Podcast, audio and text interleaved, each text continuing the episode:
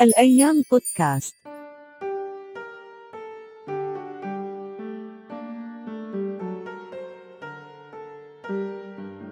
حارس البوابة. مصطلح بسيط بيعني إنه لا يمكن العبور إلى الداخل بدون المرور على الحارس اللي من شأنه أن يسمح بالدخول أو لا.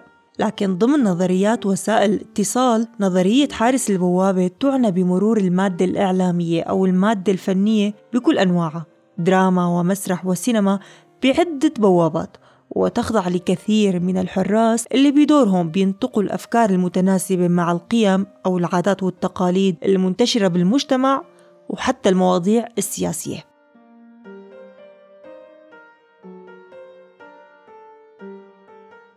لهون دور الحارس جيد وجميل بيتناسب مع المعايير الأخلاقية لبناء مجتمع متوازن وحامل للقيم. وهذا بيتناسب مع دور الفن والإضافات الغنية اللي بيقدمها للمجتمع. لكن لما بيقبل الحارس نصوص وأعمال تساعد على ترسيخ أفكار موجودة حقيقة بالمجتمع وموجهة بشكل صريح ووقح ضد المرأة دون الإمعان بإيجاد حلول مناسبة وحتى طرح تأثيرها السلبي أو حتى كمان مساعدة المشاهد على تمييز المشكلة فهيك نحن بورطة كبيرة. نحن بورطة كبيرة بعصر الميديا وانتشار الدراما الكبير اللي غزا كل بيت. الدراما السورية من السبعينات لهلأ باينت بمواضيعها ما بين المواضيع المناصرة للمرأة والمواضيع اللي حطت من شأن المرأة وعززت تبعيتها للرجل. لك إذا قلت لها شلحيني جراباتي أو جيبي لي كاسة مي طشش قلبي أو فقسي لي التلفزيون تعتبر هي الشغلات خارج إطار مهمتها. وإن شاء الله أنت هيك عم تساوي. أخي أنا هيك بفهم المرأة. شو ما بقول بدها تقول لي حاضر معي. الدراما السورية كيف أساءت للمرأة وكيف لعبت دور بتنميطها هو موضوعنا لليوم. خلوكن معنا. علي صوتك. برنامجنا الجديد من بودكاست الأيام. رح تسمعوه مني أنا نادرة قزموز. بتحطي نفسك في مواقف بايخة. مسرحية مدرسة المشاغبين. اتهمت من قبل النقاد ووزارة التعليم بمصر بأنها كانت سبب بتهاوي صورة المعلم بالمدرسة وكسر علاقة الاحترام والود بين الطالب ومعلمه. وبالتالي كانت سبب لتهاوي التعليم بالفترة اللي ظهرت فيها هي المسرحية. أما نضال كانت شخصية درامية لصبية مسترجلة بتصرفاتها وأفعالها اللي أدت دورها الممثلة سلاف معمار بمسلسل أشواك ناعمة. كنت بسوق السيارات مع الوالد. الوالد حب يغير سيارته وأخذ رايي بكل شغلة. بدك تتهنى بالشباب الله يهنيكي. والله وصاروا يعاملوني مثل ما بدي. إيه ها شكلت بفترة ظهورها قدوة لكثير من الفتيات اللي حاولوا يقلدوها ويهربوا من أنوثتهم المظلومة بمجتمعاتنا. كان تقليد الفتيات المراهقات لهالشخصية دافع قوي لإظهار قوتهم الداخلية المصبوغة بعامل الضعف المقترن بهن فقط لكونهن إناث.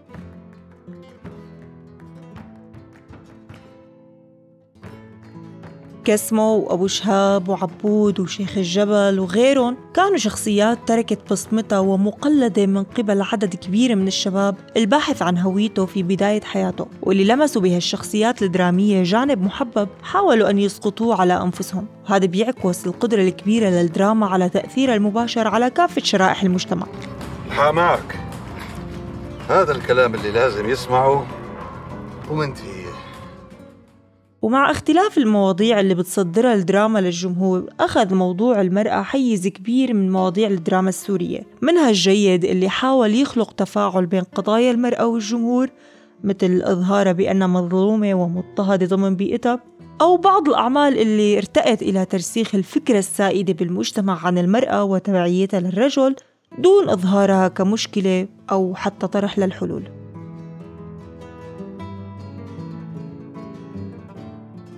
أحد هي الأفكار كان الفحولة وصورة الرجل الخارق من شخصية محمود اللي رهن شاربه بمسلسل أيام شامية لعقدة حواجب أبو شهاب طيلة مسلسل باب الحارة اللي كانت وما زالت مثال لنموذج الرجل القدوة والسوبر هيرو القادمة من عقود القرن العشرين.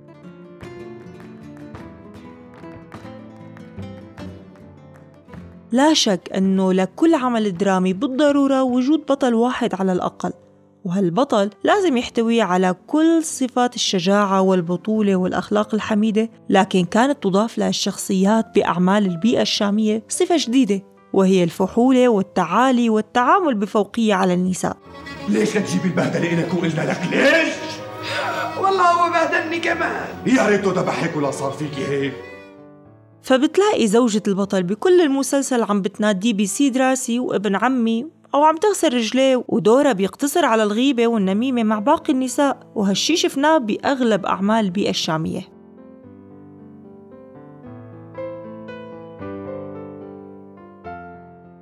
العنف. العنف بالدراما السورية أخذ مكانة كبيرة وكان سمة ظاهرة بالدراما الاجتماعية. بالحقيقة أحيانا كتير كان يتم عرض هي المشكلة مترافقة مع ردة فعل من الضحية اللي هي المرأة وإظهار إنها مظلومة. يعني بيتم تسليط الضوء على القضية وخلق حالة تعاطف بين الجمهور والضحية.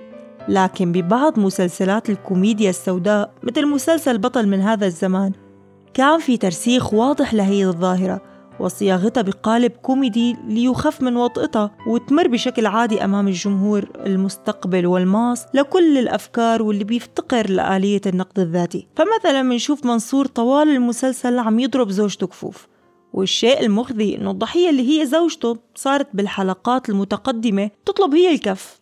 منصور أنا ما كنت فكرتك متخلف كل هالقد. أنا متخلف لا ما سطري كمان بمسلسل ضيعة ضايعة الشهير جدا. منشوف دائما جودة عم يعنف ديبة لفظيا وحتى ضربة بالحذاء مظهرا تفوقه الذكوري عليها ومشجع أسعد على التصرف مثله لأنه حسب زعمه النسوان ما بيجوا إلا بالرص.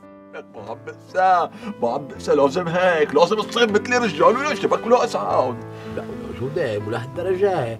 كمان مخلوقة في عندها هيك بطنة ومشاعر. هي إنسانة ما جربوعة. شوي شوي عليها. يا سيدي لهالدرجة ونص. المرأة إذا ما كسرت لها راسها تكسير بتركب على كتافك وبتدندل جرياتها. بعض المسلسلات شجعت الشبان على انتشار ظاهرة التلطيش اللي تعد وحدة من مظاهر التحرش الجنسي فكانت لا تطرح الموضوع كمشكلة. لا أبدا. بالعكس كانت بعض المسلسلات تعمل على تجميل هي الظاهرة وإظهارها بأنها شيء كوميدي ومألوف. وتدعو الفتاة لتقبل الفكرة واعتبارها شيء عادي. هالشي انعكس بشكل جلي بعد ما لمعت شخصية أبو ليلى بمسلسل أبو جانتي وحتى كمان في طرح لهي الظاهرة بإحدى لوحات بقع الضوء بنفس الطريقة. دخيلا.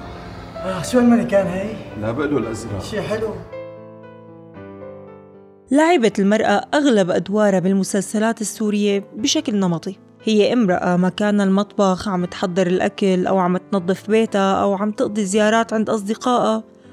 وكانت عم تعمل الصبحيات مع جاراتها. عم تحيك المؤامرات مهتمة بالسحر والشعوذة. بالمقابل الرجل له عمله خارج المنزل. هالشي كان صحيح لحد ما.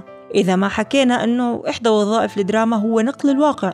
لكن كان نسبة تسليط الضوء على هالنمط من النساء كبير مقارنة مع الأم العاملة والمربية. والمرأة اللي عم بتعيل أولادها بدون زوج وحتى المرأة الطموحة اللاهثة وراء مستقبلها العملي والعلمي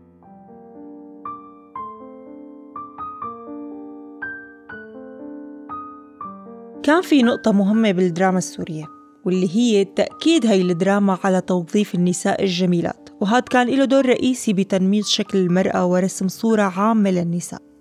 بدليل خضوع الكثير من الفنانات اللواتي تقدم بهن العمر لعمليات التجميل المبالغ فيها واللي أثرت بشكل كبير على أدوارهم فهالشي شكل حالة من اللاواقعية بين الشكل الخارجي للممثلة والدور الموكل لها هي ما عدا اعتماد المكياج بشكل مبالغ فيه بكل المشاهد حتى بمشاهد الاستيقاظ عند الصباح. هالشي أثر على افتقار الدور تماما للمصداقية.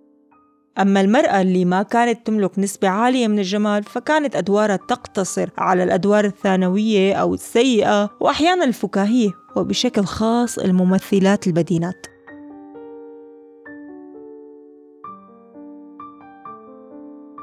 أيضا كان في سباق بين الممثلات بما يخص موضوع اللباس فبتلاقي المسلسل منصة لعرض الأزياء الغير متناسبة أحيانا مع الدور وحتى بيخلق حالة من التشتت بين القضية أو الموضوع المطروح والتركيز على اللباس المبالغ فيه. وهالشي شفناه بأكثر من عمل مثل مسلسل صبايا وبنات العيلة وأغلب المسلسلات العربية المشتركة.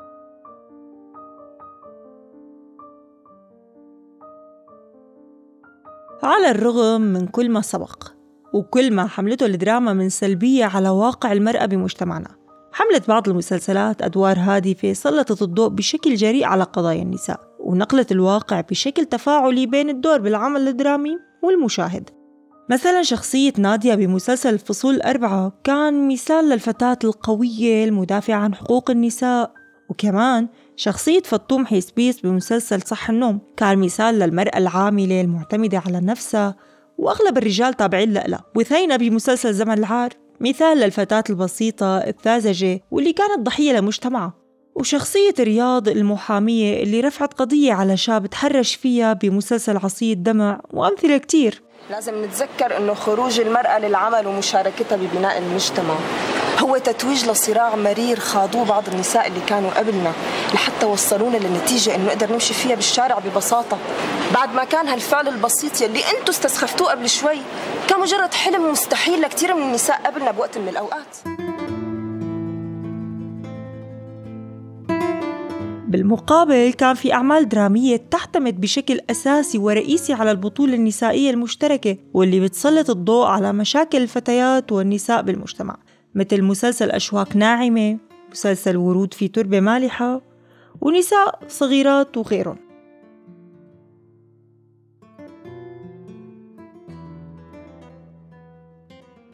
للحديث عن هالموضوع أكثر سألنا ضيفتنا الباحثة الدرامية والمجازة في النقد والأدب المسرحي السيدة ملاك سويد عن كيف ساهمت الدراما السورية بترسيخ الأفكار الذكورية ونقلها من الواقع للشاشات. للأسف الدراما السورية بدل أن تعالج هاي القضايا وهي الصور النمطية اللي تعاني منها المرأة بمجتمعنا العربي والسوري خصوصا ساهمت الدراما السورية بتعزيز هاي هذه الصورة وبتطبيعها أي جعلها طبيعية ضمن المجتمع. من خلال عكس هاي, هاي الأنماط والصور النمطية عن المرأة السورية بمعظم الأعمال السورية وخصوصا أعمال البيئة الشامية اللي صورت صور لنساء غير فاعلات بمجتمعهم مغيبات مهمشات معنفات ولكن يحق للدراما أن تعكس تعكس الواقع ولكن عندما تريد الدراما أن تعكس الواقع عليها أن تعالجه وأن تشير إلى أن هذا الشيء هو شيء سلبي وغير طبيعي في المجتمع. من خلال تحميل هذه الصور للشخصيات السيئة في العمل أو الشخصيات الشريرة في العمل الخطر بالدراما السورية أنه عكس هذه الصور النمطية وهذا الواقع كان عم يتم بشكل فيه تغني وتغزل كأنه بهذا الواقع للمرأة وبهذا الشكل والصورة للمرأة المهمشة المستلبة. فكان الشخصيات القامعة والذكورية هي عم تحمل الشخصيات الإيجابية بالعمل والشخصيات يلي هي يفترض أنه مرسومة ضمن الخط الدرامي للعمل على أنها شخصية إيجابية وقدوة. فهيك بيصير الأثر جدا خطير على الأفراد لأنه هو يرى أن الشخصيات الإيجابية بالعمل هي تتصرف بهذه الطريقة مع المرأة وتنظر بهذه الطريقة إلى المرأة. فأنت كأنك عم تقولي للمشاهد أنه هذا هو الطبيعي وهذا هو الشيء المستحب والجيد. مسلسلات البيئة الشامية أعطت صورة سيئة عن المرأة السورية. ليش هالإصرار على تقديم المرأة بهي الصورة المشوهة رغم غنى التاريخ بصورة إيجابية للنساء السوريات؟ الحقيقة بيعود لأسباب تجارية بحتة لأنه هذا الشكل يداعب مشاعر العامة وخصوصا الذكور. وبيجيب مشاهدات كتير لأنه بيحبوا يشوفوا هي الصورة يلي بتحسسهم بالسيطرة بالسطوة الرجل. وهذا الشيء بيحسسهم بالأمان. فيه حنين لشكل القديم كانوا يعتبروا أنه هذا الشكل هو اللي كان أفضل واللي كان المجتمع فيه متماسك أكثر كما يظنون. فلهيك هذا النوع من, من الأعمال عم يجيب مشاهدات عالية لأنه في عنا شريحة كبيرة من المجتمع اللي محدودة الاطلاع أو التعلم فيلي بتشوف بهذا النمط هو نمط جميل نمط يشعرها بالأمان هل كان للرقابة دور في تنميط المرأة بالدراما السورية ولا كان نتيجة جهود كتاب السيناريو فقط؟ بعتقد أنه الرقابة آه، ليس لها أي دور في ذلك آه، لأنه الرقابة عنا هي رقابة تركز على المواضيع السياسية بشكل أساسي. وهذا طبعا عيب آه، في الرقابة لأنه على الرقابة أن تكون لها بعد تربوي وأخلاقي ومجتمعي وليس فقط أنه تكون رقيبة على المواضيع السياسية اللي تخص نظام الحكم حصرا أي شيء لا يمس به. فبعتقد المسؤولية تقع على عاتق المنتجين وأصحاب المحطات. ومن ثم الكتاب لأنه أصحاب المحطات بالمرتبة الأولى أصحاب المحطات هن يلي بيرسموا الخطوط العريضة للمنتجين إنه نحن آه هذا النمط من الأعمال يلي بهمنا أكثر إنه عرضوا على شاشاتنا بالتالي المنتج بصير بده ينتج هذا النمط من الأعمال لأنه هذا النمط اللي بينباع معه يلي بيحسن يسوقه وبالتالي الكاتب بصير بده يكتب النمط يلي كمان بيشتريه منه المنتج. بالفترة الأخيرة انتشرت الأعمال العربية المشتركة اللي بتركز على الخيانات الزوجية لدرجة الهوس بالإضافة لإظهار حالة من الترف المبالغ فيها وهالشي مناقض للواقع المعاش وأقرب ما يكون لبيئة غير عربية شو كان تأثير هالأعمال على المشاهد العربي برأي الأستاذة ملك؟ متطلبات اليوم الربح والسوق واللهاث وراء آه، عدد المشاهدات وال trending وكل هذا وكل هي الظواهر الحالية هو اللي بيخلي إنه هذا النوع من القضايا والمواضيع بيجذب مشاهدين. آه، المشاهدين بيصيروا بيتفرجوا لأنه بيحبوا يشوفوا الديكورات الفخمة الملابس الفخمة وكأنه عم يتفرجوا على كتالوج يعني. وهذا كمان جزء كبير من اللي شد المشاهدين من زمان. زمان للأعمال التركية لأنه كانوا ينشدوا ليشوفوا آه، هي هذا الثراء وهي وهي الفلل وهي الديكورات وهذه الأزياء. فهذا آه، الشيء طبعا بيعمل حالة إحباط عند المشاهد البسيط اللي غير قادر على تحقيق هذا الشيء. بيعمل هو فظيعة بالمعنى الطبقي. آه، بحيث بتصير الدراما هي دراما منفصلة عن واقعها ولا ولا تعكسه بشكل حقيقي. بتصير وكأنه نحن عم نشوف دراما ما نابعة من من الأرض ما نابعة من واقع الحياة وكأنه عم نشوف فيديو كليبات.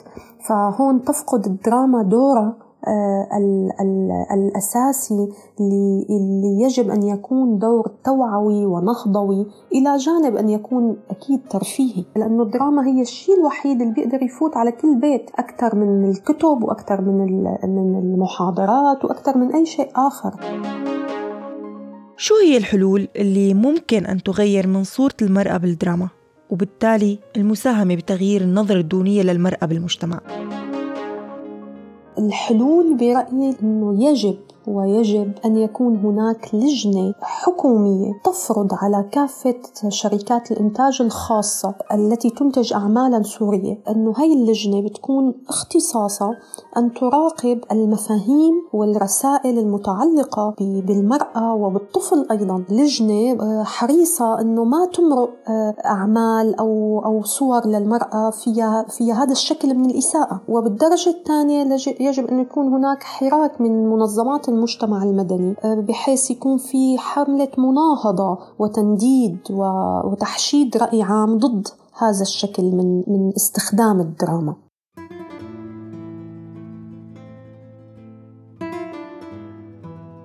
بالعادة يتم النظر إلى الأعمال الدرامية على أنها وسيلة للترفيه لا أكثر. لكن بالحقيقة أبعادها النفسية وتأثيرها المباشر بقيوا معنا لهلأ. ما فينا ننكر الأعمال التاريخية اللي ساهمت بشكل كبير بقراءتنا للتاريخ بطريقة جميلة وسلسة. ولا فينا ننكر الأعمال اللي ركزت على الأمراض النفسية والخطايا اللي ممكن تسود النفس البشرية وتأثر عليها بشكل سلبي. ولا حتى ننكر الأعمال اللي مدتنا بالقيم والأفكار والعلاقات الاجتماعية والروابط الأسرية الجميلة. الترفيه هو واحد من وظائف الدراما صح. لكن اعتماده بشكل رئيسي دون طرح أفكار مغيرة للواقع والانحطاط بطرح الأفكار أو حتى طرح أفكار بعيدة كل البعد عن الواقع السوري عملت فجوة بين العمل الدرامي والمشاهد. ومع ظهور منصات العرض الحديثة أصبح المجال واسع أكبر وتطورت آليات النقد الذاتي للمشاهد وأصبح المشاهد أكثر ذكاء وانتقاء للأعمال الدرامية المناسبة له لهيك إعادة النظر بالمحتوى والمضمون والاقتراب من ذات المشاهد هو ضرورة أبدا ما خيار.